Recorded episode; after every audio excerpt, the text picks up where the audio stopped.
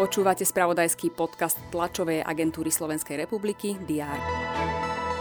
Vyšetrovanie prípadu s odpadmi na výstavbe obchvatu diaľnice D4 a rýchlostnej cesty R7 v Bratislave ukončila Enviropolícia návrhom na podanie obžaloby voči jednej právnickej osobe. Týka sa zločinu neoprávneného nakladania s odpadmi. Predsedom maďarskej vládnej strany Fidesz zostáva Viktor Orbán, rozhodli o tom delegáti víkendového zjazdu strany. Srbský tenista Novak Djokovic triumfoval 7-krát v kariére na turnaji majstrov.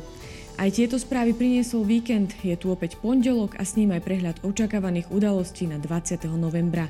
Vítajte pri sledovaní. Prezidentka Zuzana Čaputová odovzdá počas dňa poverovacie listiny novým veľvyslancom Portugalska a Japonska. Vláda by mala rozhodnúť o predĺžení kontrol na hraniciach s Maďarskom do 23. decembra. Kabinet by sa mal venovať aj novele vodného zákona, investičnému stimulu či správe o priebehu a následkoch povodní. Minister školstva Tomáš Drucker a ministerka zdravotníctva Zuzana Dolinková by mali predstaviť spoločný návrh na riešenie nedostatku zdravotníkov.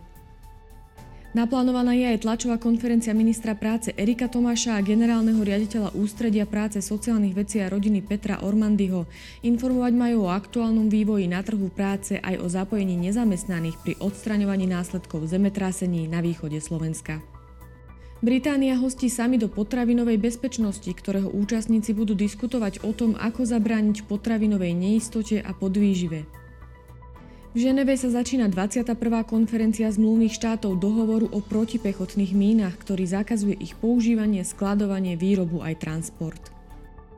Ústavný súd v Ekvádore sa bude zaoberať žiadosťou o legalizáciu eutanázie v krajine.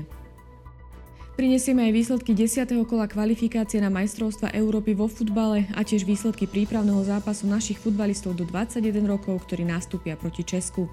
Sledovať budeme aj curling a šachové majstrovstvá. Počas dňa bude zamračené, na severe dážď. Teploty sa budú pohybovať od 5 do 10 stupňov Celzia.